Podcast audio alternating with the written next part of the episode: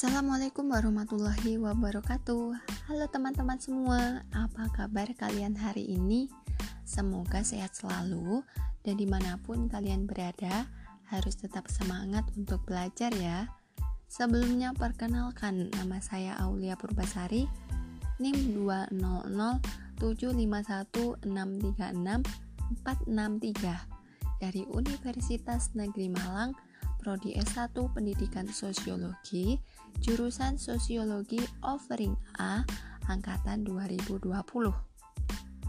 Pada kesempatan kali ini, kita akan belajar tentang ragam media pembelajaran yang bisa digunakan guru untuk proses belajar.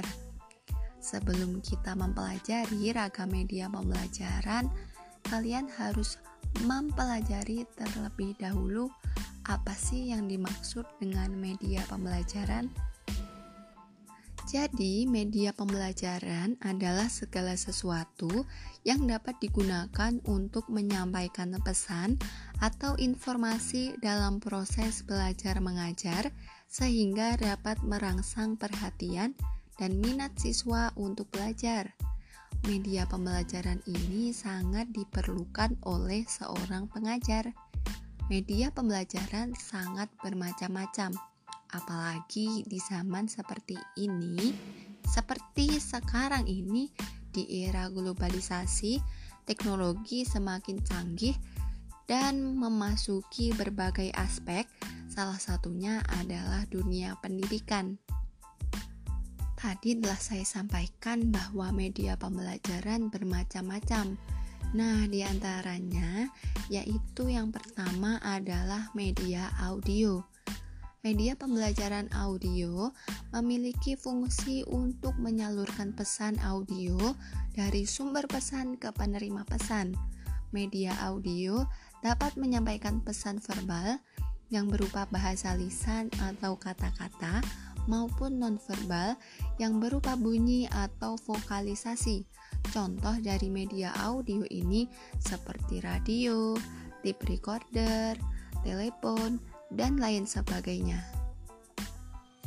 Lalu media pembelajaran yang kedua adalah media visual. Media visual merupakan media yang mengandalkan indera penglihatan. Media pembelajaran ini menampilkan materialnya dengan menggunakan alat proyeksi atau proyektor. Pesan yang akan disampaikan dituangkan ke dalam bentuk-bentuk visual. Selain itu, fungsi dari media visual adalah untuk menarik perhatian, memperjelas sajian ide, menggambarkan fakta, dan mungkin dapat mudah untuk dicerna dan diingat jika disajikan dalam bentuk visual. Nah, media visual ini dibedakan menjadi dua. Yang pertama adalah media visual diam. Media ini dapat berupa foto, ilustrasi, gambar, film bingkai, film rangkai, OHP, grafik, bagan, diagram, poster, peta, dan lain sebagainya.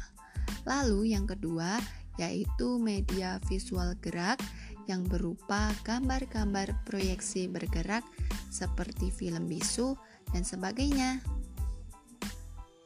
Lalu yang selanjutnya, yang ketiga adalah media pembelajaran berupa media audiovisual. Media audiovisual merupakan media pembelajaran yang mampu menampilkan suara dan gambar. Jika ditinjau dari karakteristiknya, media audiovisual dibedakan menjadi dua. Yang pertama adalah media audiovisual diam. Contohnya seperti TV diam, film rangkai bersuara, halaman bersuara, dan buku bersuara. Lalu, yang kedua adalah media audiovisual gerak, yakni berupa film TV, film bersuara, gambar bersuara, dan lain sebagainya. Lalu, media pembelajaran yang keempat adalah media serbaneka. media pembelajaran serbaneka merupakan media yang disesuaikan dengan potensi di suatu daerah, di sekitar sekolah, atau di lokasi lain dan di masyarakat yang dapat dimanfaatkan sebagai media pembelajaran. Contoh media pembelajaran serbaneka adalah papan. Papan yang dimaksud di sini adalah seperti papan tulis, papan buletin, papan flanel, papan magnetik, papan listrik, dan papan paku. Lalu ada media 3 dimensi, di antaranya yaitu model, diorama, dan sebagainya.